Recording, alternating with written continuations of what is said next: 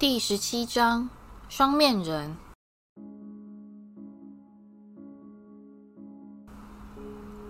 那是奎若，是你！哈利喘着气说。奎若露出微笑，现在他的脸一点也没有愁绪。是我，他平静地说。我刚刚才在想，会不会在这碰到你，哈利？可是我以为……史内普，史内普！奎若纵声大笑，这不是他平常那种神经质的颤抖高音，而是一种冷酷而尖锐的狞笑。没错，史内普看起来就是一副坏蛋德性，不是吗？有他在这像只超大蝙蝠似的到处乱闯，对我们来说还真是有用。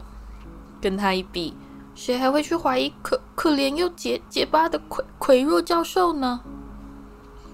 哈利无法相信，这不可能是真的，不可能。可是史内普想要杀我啊！不不不，是我想要杀你。在那场魁地奇球赛中，你的朋友妙丽小姐冲过去对史内普放火的时候，不小心把我撞倒了。她打断了我对你的凝视。只要再等几秒钟，我就可以让你摔下扫帚了。那时候要不是史内普一直唠唠叨叨的在旁边念解除咒语，想要救你脱险，我早就把你给解决掉了。史内普想要救我，当然，奎若冷冷地说。要不然，你以为他为什么要自动担任你下一场球赛的裁判？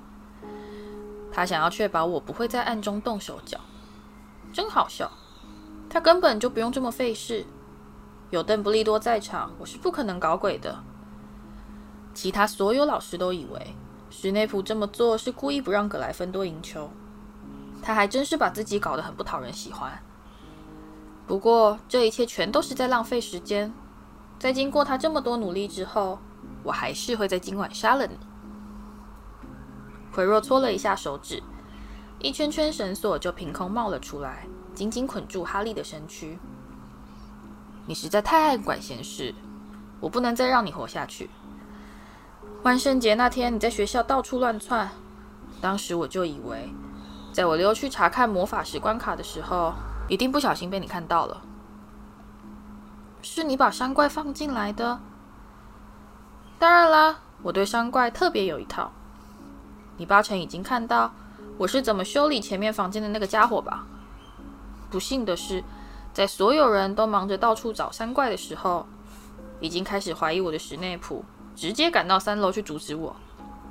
结果不仅我的山怪没把你给打死，甚至连那只三头狗也没把史内普的腿给咬断。现在先不要说话，哈利，我需要好好检查一下这面有趣的镜子。直到此时，哈利才察觉到奎若背后是什么东西。那是易若斯镜。这面镜子是找到魔法石的重要关键，奎若喃喃地说，伸手沿着镜框轻轻敲了一圈。也只有邓布利多才能拿出这样的东西。不过他到伦敦去了，等他回来的时候，我早就远走高飞。哈利现在脑袋里唯一能想到的办法，就是继续引奎若说话，避免他专心研究那面镜子。我在森林里看到你和史内普，他不假思索地冲口而出。是的，奎若漫不经心地说，他绕到镜子后面去检查。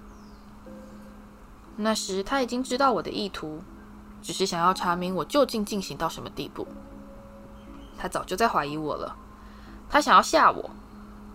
他还以为自己有多大的能耐，他不知道我有伏地魔做我的靠山。奎若回到镜子正前方，满脸渴望的凝视镜中的影像。我看到了魔法石，我正要把它献给我的主人，可是它究竟在哪呢？哈利努力想要挣脱身上的绳索，结果却越缠越紧。他必须想办法让奎若分心，绝对不能让他全神贯注地研究下去。可是史内普好像一直都很讨厌我，哦，他是讨厌你没错。奎若随口答道。天哪，当然是这样啦。他以前在霍格华兹念书的时候，跟你父亲是同学。难道你不晓得吗？他们两个是死对头。不过他可从来没希望你死掉。前几天我听到你在哭，我还以为是史内普在恐吓你。奎若脸上首次出现一丝恐惧的痉挛。有的时候，他说，我发现自己很难去遵行我主人的指令。他是一位伟大的巫师，而我是这么软弱。你的意思是，那时候他也同样在那间教室里面？哈利屏息问道。不论我走到哪里，他都跟我在一起。奎若平静地表示，我是在环游世界的途中遇到他。那时我还是个愚蠢的年轻人，脑袋里充满了善恶之非之类的荒谬观念。佛地魔让我认清自己的错误，世上并没有善与恶，有的只是权力，还有那些软弱的无法认清这一点的庸碌之辈。从那时候开始，我就一直忠心追随他，但是我却经常令他失望，他不得不对我非常严厉。奎若突然打了个哆嗦，他不轻易原谅错误。我没办法从古灵阁偷走石头，这件事让他非常不高兴。他惩罚我，决定要就近监视我的一举一动。奎若的声音渐渐沉了下来。哈利回想起他前往斜角巷采购时的情形。他怎么会这么笨？他就是在那一天遇到了奎若，而且还跟他在破釜酒吧里握过手。奎若低声咒骂：“我不明白。”难道石头是藏在镜子里吗？我该不该把它打破？哈利脑袋里飞快地转着各种念头。我现在心里最想要的，他想着，就是赶在奎若之前先找到魔法石。所以，如果望着镜子，我应该可以看到自己找到石头的画面。这表示我就可以看到它藏在什么地方了。但我该怎么做才能在不被奎若发现的情况下静下心来凝视镜子？他慢慢往左边移动，想要趁奎若不注意的时候偷偷挪到镜子前面。可是他脚踝上的绳索实在缠得太紧，因此他不小心绊了一跤，倒在地上。奎若并不理他，仍在喃喃自语：“这面镜子究竟有什么功用？应该怎么去使用它？帮助我吧，主人。”哈利惊骇莫名地听到另一个嗓音出声回答，而且这个声音似乎就是从奎若自己身上发出来的。利用那个男孩，利用那个男孩。奎若转向哈利：“没错，哈利，过来吧。”他拍了一下手，哈利身上的绳索应声掉落。他慢慢站了起来。“过来。”奎若说，“看着镜子，把你看到的告诉我。”哈利朝奎若走去。我一定要说谎，他孤注一掷地想着。我要看着镜子，随便瞎掰一些谎话告诉他，就这么办。奎若紧贴在他的背后。哈利闻到一股古怪的气味。那似乎是从奎若的头巾里发出来的。他闭上眼睛，走到镜子面前，再把眼睛张开。一开始，他看见的是自己的印象，面无血色，显得十分害怕。过了一会儿，镜子里的印象就对他露出微笑。他把手伸进口袋，掏出一颗血红色的石头。他眨一眨眼，把石头放回口袋。他在这么做的时候，哈利感到有一个沉甸甸的东西落入了他真正的口袋。由于某种不可解、令人难以置信的原因，他已经得到了魔法石。“怎样？”奎若焦急地询问，“你看到了什么？”哈利鼓起勇气：“我看到我在跟邓布利多握手。”他信口捏造：“我我替格莱芬多学院赢得了学院杯冠军，奎若又气得咒骂起来。走开，他说。哈利移到旁边，清楚地感觉到魔法石紧贴着自己的大腿。他敢不敢现在就带着他开溜？但是走不到五步，他耳边就响起一声高亢尖锐的叫声，而奎若的嘴唇根本没动。他说谎，他说谎！哈利回来！奎若喊着：“跟我说实话，你到底看到了什么？”那个高亢的嗓音又再度响起：“让我跟他谈谈，面对面谈清楚。主人，你的力量还没有恢复啊，这点力量还是有的，我可以应付。”哈利觉得自己似乎已被魔鬼网紧紧缠住。他浑身上下完全无法动弹，他已经吓呆了，在茫然失措中望着奎若举起手来，慢慢解开头巾。这究竟是怎么回事？头巾落到地上，失去了头巾，奎若的头看起来小得诡异。然后很慢很慢的，他在原地转过身来。哈利想要尖叫，却一点声音也发不出来。在原本应该是奎若后脑勺的地方，有着一张面孔。哈利这辈子从来没看过这么可怕的面孔。在粉笔般惨白的皮肤上，牵着一对炯炯发光的红眼睛，和两道像蛇一般的细缝鼻孔。哈利波特，他低低地说。哈利想要退后一步，他的脚却不听使唤。看看我变成了什么样子，那张脸说，只剩下影子和气味。只有在和别人共用一具躯壳时，我才能拥有形体。但总是会有人愿意让我进入他们的心灵和头脑。这几个星期以来，独角兽的血增强了我的力量。你在森林里看到，我忠心的奎若替我喝下独角兽血。只要再喝下长生不死药，我就可以再创造出一具属于我自己的身体。现在，你为什么不快点把你口袋里的石头交给我呢？他知道了。哈利的双腿突然恢复直觉，他踉踉跄跄地退向后方。别做傻瓜！那张脸吼着：“你是想要保住性命，最好还是乖乖加入我的阵营。”否则，你就会落到跟你父母一样的下场。他们临死前还在求我大发慈悲。说谎！哈利忽然大吼。奎若用后退的方式慢慢走向哈利，这样伏地魔就可以一直盯着他不放。那张邪恶的面孔在微笑。多么感人啊！他嘶声说：“我向来都非常佩服勇气。”是的，孩子，你的父母很勇敢。我先下手杀你的父亲，他宁死不屈，英勇地反抗到底。你的母亲原本不用死的，她为了保护你才丧命。你要是不希望她是白白送死，就快点把石头交给我吧。休想！哈利冲向那道黑色火焰门，伏地魔高声尖叫。抓住他！伏地魔高声尖叫：“抓住他！”就在下一秒，哈利发觉奎若的手已经抓住了他的手腕。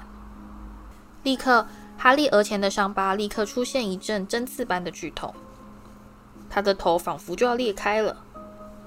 他大声喊叫，拼命挣扎。而令他惊讶的是，奎若竟然松开了手，他额上的剧痛随即缓和下来。哈利狂乱地四处张望，找寻奎若的身影。只见奎若痛得缩成一团，茫然地望着自己的手指，水泡在他眼前一个接一个地冒了出来。抓住他！抓住他！伏地魔再次尖叫。奎若跳起来，把哈利扑倒在地，坐在他的身上，两手掐住哈利的脖子。哈利额前的伤疤痛到让他眼前发黑。但他依然可以看到奎若在痛苦的哀嚎：“主人，我抓不住他，我的手，我的手！”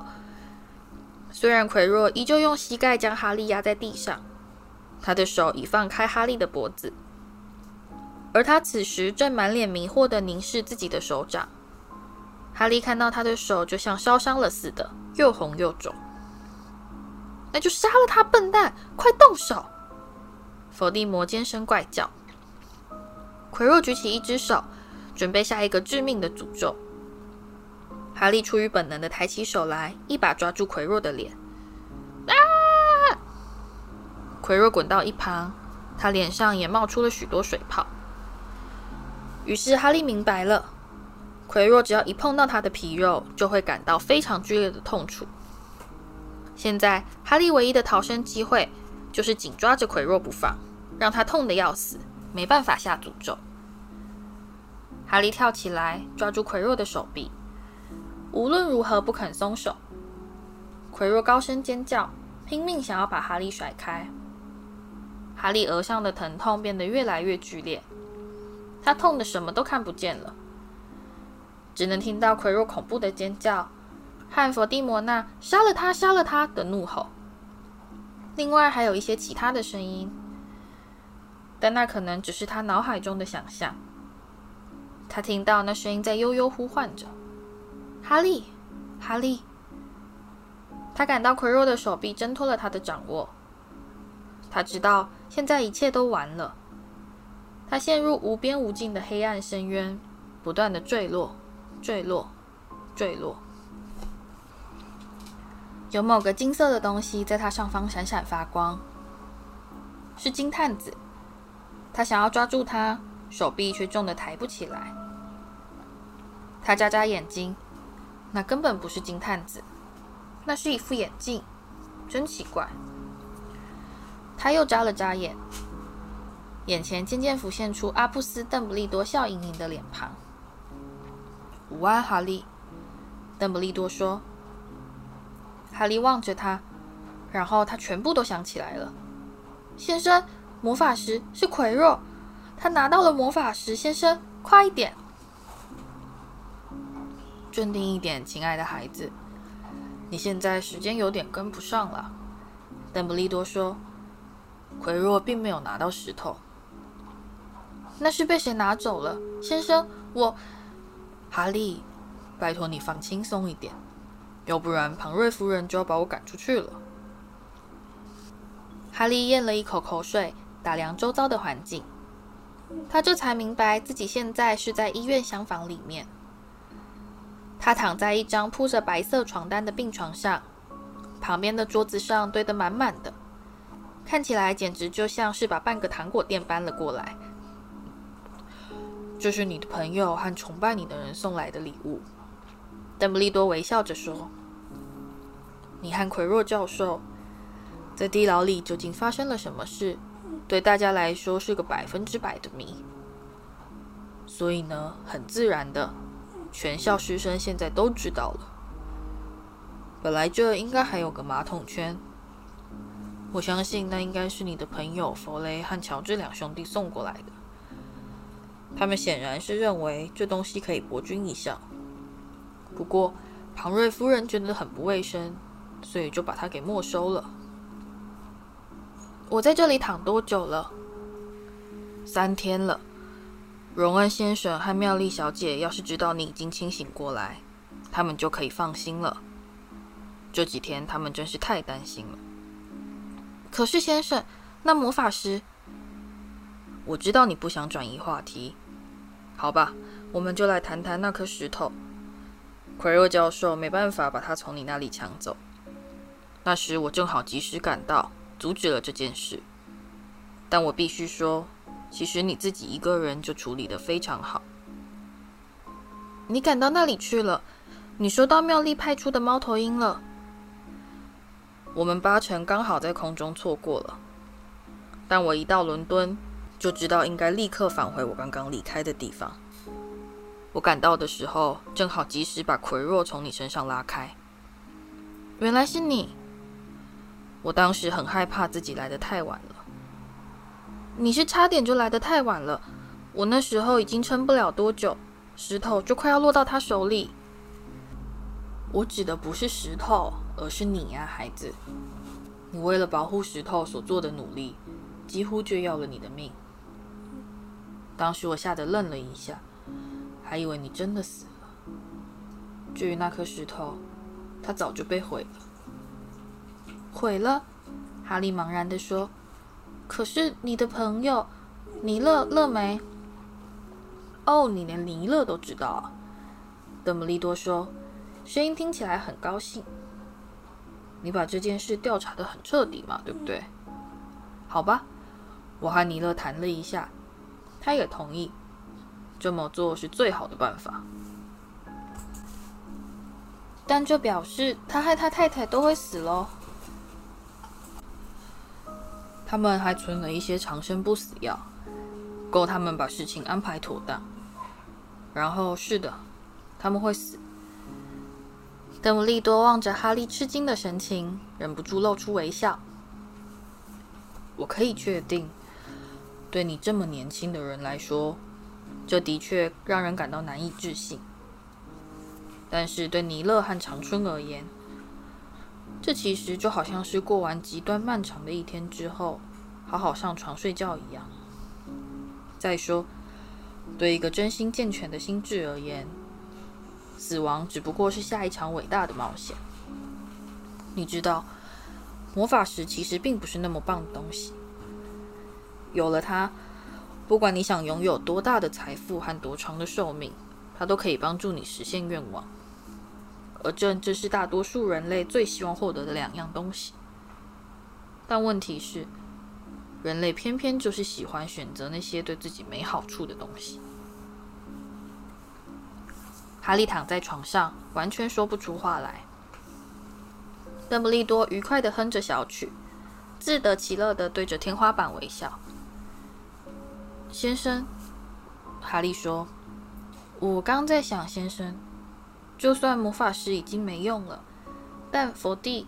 嗯、呃，我是说那个人叫佛地魔，哈利，你要记住，永远都要使用事物的正确称呼。对于名称的恐惧会更强化对于事物本身的恐惧。是的，先生。嗯，佛地魔是不是还会找其他方法再回来？我是说他还没死，对不对？不，哈利，他没有死，他仍然躲在某个地方，也许正在物色另一具愿意让他分享的躯体。他并不能算是真正的活着，所以他也不会被杀死。他当时一看到情况不对，就立刻开溜，完全不顾魁弱的死活。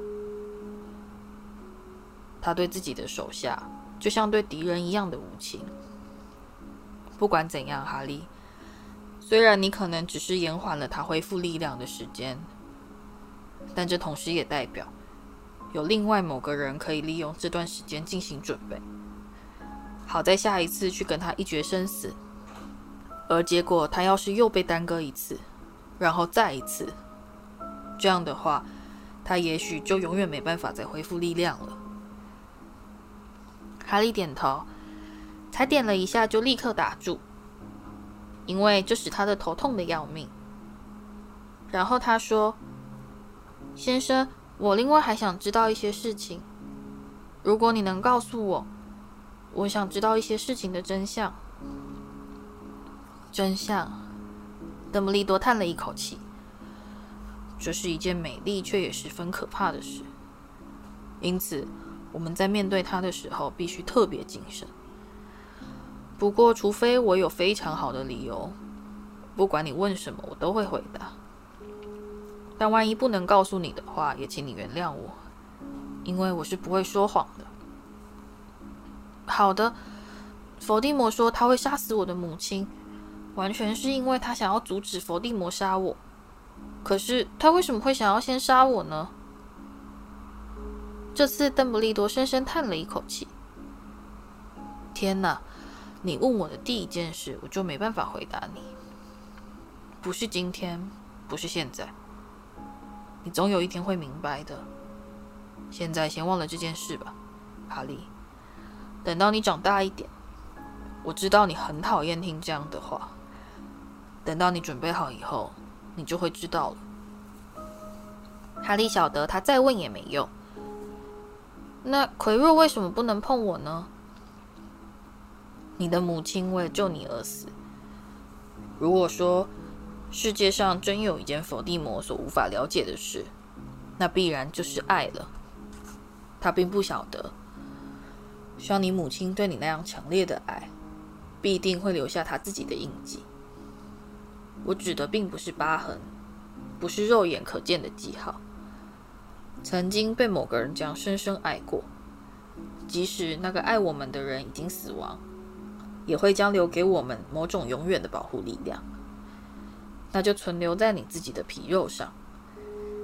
奎若心中充满了仇恨、贪婪和野心，并且与伏地魔共同分享一个灵魂，所以他是因为这个原因才无法碰你。他要是碰到了一个曾被如此美好事物留下印记的人，就会感受到非常强烈的痛楚。邓布利多现在突然对一只站在外面窗台上的鸟儿产生非常强烈的兴趣，这使得哈利有时间用床单把眼泪擦干。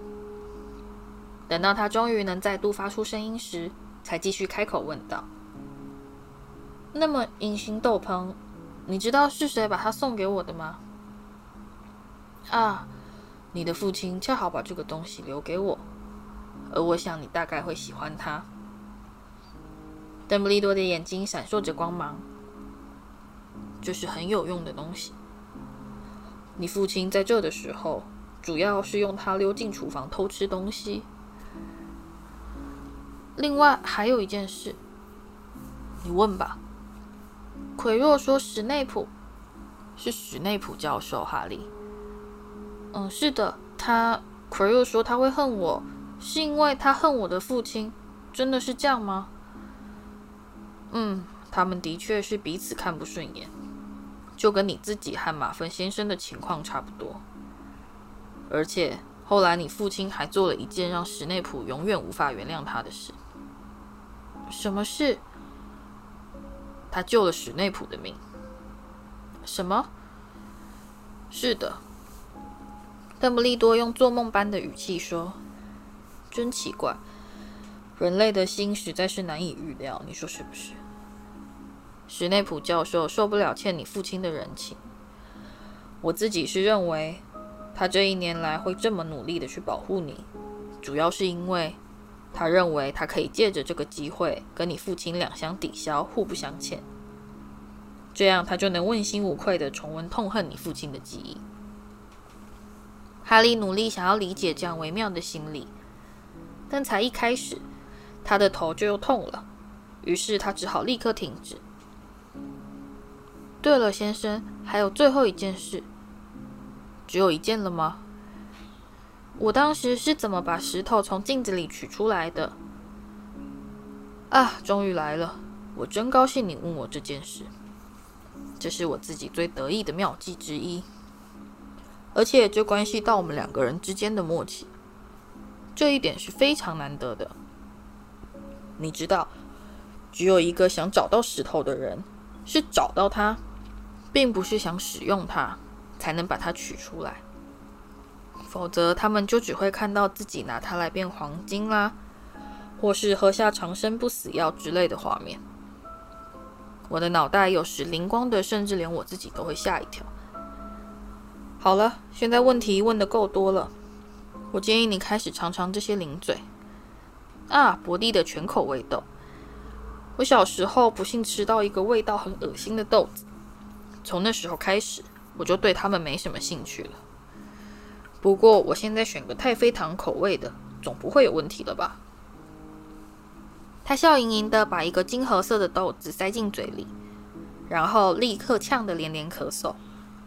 我的妈，是耳垢！护士长庞瑞夫人人很好，但是非常严格。只要五分钟，绝对不行。可是你让邓布利多教授进来了。嗯，这是当然的啦，他是校长，情况自然不一样。你需要休息。我一直在休息啊，你看，乖乖躺在床上，什么都不做。哦，好啦，庞瑞夫人。哎，好吧，他说，只等五分钟。于是他开门，让荣恩和妙丽进来。哈利，妙丽又准备要扑过来抱住哈利，但到紧要关头克制住了，这让哈利觉得很高兴，因为他的头还是痛得要命。哦，哈利，我们还以为你一定会，邓布利多担心死了。整个学校都在谈论这件事，荣恩说：“真正的情况到底是怎样的？”这实在是非常罕见的情形。这次真实的故事甚至比疯狂的谣言还要怪诞精彩。哈利把一切经过全部告诉他们：奎若、镜子、魔法石和佛地魔。荣恩和妙丽是非常好的听众，总是在适当的时候喘气或失声惊呼。而当哈利告诉他们奎若的头巾下藏着什么东西时，妙丽甚至还大声尖叫：“魔法石已经没用了！”荣恩最后终于开口说：“所以这代表尼勒勒梅就会死咯。这是我说的，可是邓布利多认为他是怎么说的？”对一个真正健全的心智而言，死亡只不过是下一场伟大的冒险。我早就说过，他这个人有点疯疯癫癫的。荣恩说，他对于心目中这位英雄的疯狂程度感到相当大的震撼。那你们两个后来怎么了？哈利问。嗯，我听你的话走回去。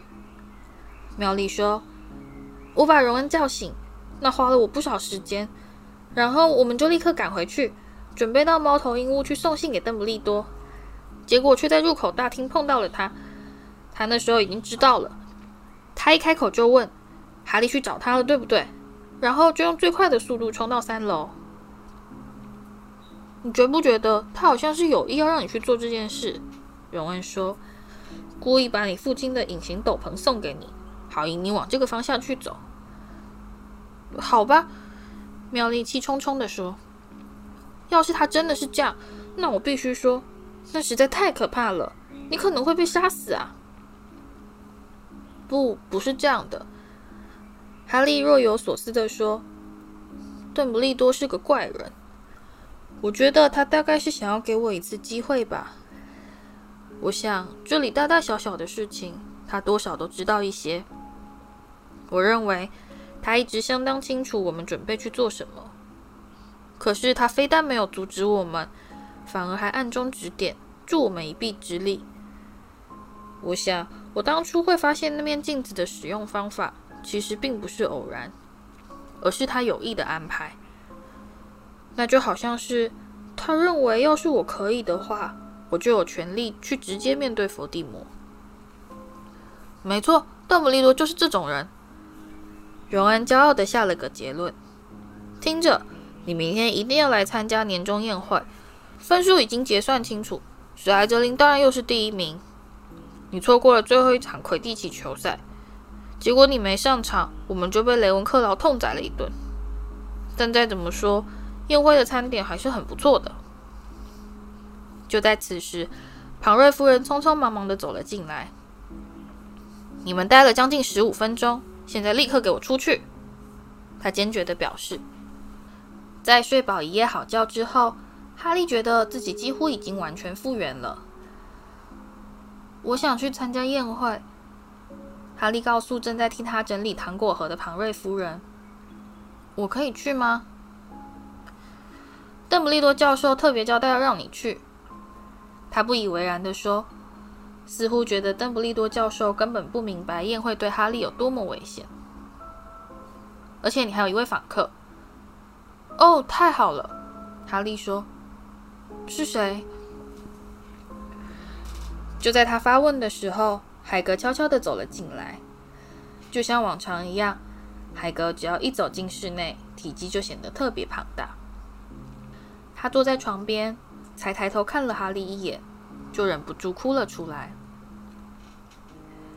这全部都是我的错。”他把脸埋进手里，抽抽噎噎地说：“我把制服毛毛的方法告诉了那个坏杂种，我告诉了他，他就只有这件事情不知道，而我却傻乎乎的告诉了他。你差点就死了、欸，就为了一个捞狮子的龙蛋。我再也不要喝酒了，我应该立刻被解雇，罚我一辈子做个麻瓜。海格，哈利喊道。海格伤心懊悔的全身打颤，巨大的泪珠渗进浓密的胡子。这副可怜相把哈利吓得惊慌失措。海格，不管怎么样，他都会晓得的。我们说的是伏地魔啊，就算你不告诉他，他也会有办法查出来的。你差点就死了，海格哭着说。而且，拜托你不要说那个名字。伏地魔！哈利大吼，把海格吓得连哭都忘了。我亲眼见过他，在他面前，我也是这样直呼他的名字。拜托你高兴一点好不好，海格？我们保住了魔法石，哎，他已经毁了，他没办法利用它了。吃个巧克力蛙吧，我这有一大堆。海格用手臂擦擦鼻子说：“知道提醒了我，我有礼物要送你。该不会是臭鼬三明治吧？”哈利担心地问。海格终于发出一阵微弱的笑声：“不是啦。”昨天邓布利多特别放了我一天的假，好来整理这个东西。当然，他其实应该炒我鱿鱼才对。别说这些了，这个给你。那看起来是一本漂亮的皮面书。哈利好奇地翻开，里面全都是巫师的照片，而在每一页上对他挥手微笑的人物，正是他自己的父母亲。我派猫头鹰去找你父亲所有的老同学，请他们提供照片。我晓得你连一张也没有，还喜欢吧？哈利说不出话，海格完全了解。那天晚上，哈利独自走下楼去参加年终宴会。刚才庞瑞夫人的大惊小怪让他耽搁了不少时间。他坚持要替他做最后一次的健康检查。因此，在他到达餐厅时，里面几乎已全坐满了。室内的装饰是采用代表史莱哲林的绿色和银色，以示庆祝史莱哲林连续七次赢得学院杯冠军。主要餐桌背后的墙上挂着一面史莱哲林蛇的巨大旗帜。哈利踏进餐厅时，室内忽然一静，然后全体又不约而同地开始大声喧哗。他悄悄溜到葛莱芬多的餐桌，坐在荣恩和妙丽中间，假装没注意到那些站起来看他的人群。幸运的是，没过多久，邓布利多就走了进来，室内的喧哗立刻沉寂下来。又过了一年，邓布利多愉快地说：“在大家开怀大嚼我们的美味大餐前，必须先劳驾各位听听我这老头子的唠叨废话。”这是多精彩的一年啊！希望现在各位脑袋比刚来的时候满了一些。接下来会有一整个夏天的时间，可以让大家在下学期开始之前，好好再把脑袋给腾空。现在呢，就我所知，我们必须先举行学院杯的颁奖典礼。目前的分数是这样的：第四名葛莱芬多，成绩是三百十二分；第三名赫夫帕夫，三百五十二分；雷文克劳获得四百二十六分，而史莱哲林的分数是四百七十二分。史莱哲林的餐桌爆发出一声惊天动地的欢呼和跺脚声。哈利看到马粪正在用他的酒杯用力敲桌子，这实在是一副令人作呕的画面。好了好了，你们的确是表现得很不错，史莱哲林，邓布利多说。不过，最近发生的事情同样也必须列入计算。室内马上变得非常安静，史莱哲林学生们脸上的笑容也暗淡了许多。哼，邓布利多说。我这有些最后的分数需要进行分配，让我看看。没错，第一校，荣恩·卫斯理先生。荣恩的脸羞得涨成了紫色，他看起来活像是一根晒干的红萝卜。他下了霍格华兹多年来最精彩的一盘棋，我要为此奖赏葛莱芬多学院五十分。葛莱芬多的欢呼声几乎快把魔法天花板给掀翻了，上面的星星似乎全都在晃动。在吵闹声中，仍可听到派西正得意洋洋地告诉其他级长：“我的弟弟，你知道吧？我最小的弟弟顺利通过了麦教授的巨人棋关卡。”最后，室内终于再度安静下来。第二项，妙丽·格兰杰小姐。他在面对烈火门时，冷静地运用逻辑脱困，因此我要再奖赏葛莱芬多五十分。妙丽把脸埋进臂弯，哈利猜想她大概是在偷偷哭泣。葛莱芬多学生兴奋至极，忘形地在餐桌边跳上跳下，他们的分数整整提高了一百分。第三项，哈利波特先生。邓布利多说，餐厅立刻陷入一片死寂。由于他展现出纯真的豪情与惊人的勇气，我要再赏给葛莱芬多六十分。欢呼声震耳欲聋，那些善于心算的人在把嗓子喊哑的同时，也立刻计算出他们目前的分数是四百七十二分，跟史莱哲林的分数完全相同。他们的成绩已逼近学院杯冠军。如果邓布利多再多给哈利一分就好了。邓布利多举起一只手，餐厅内渐渐安静下来。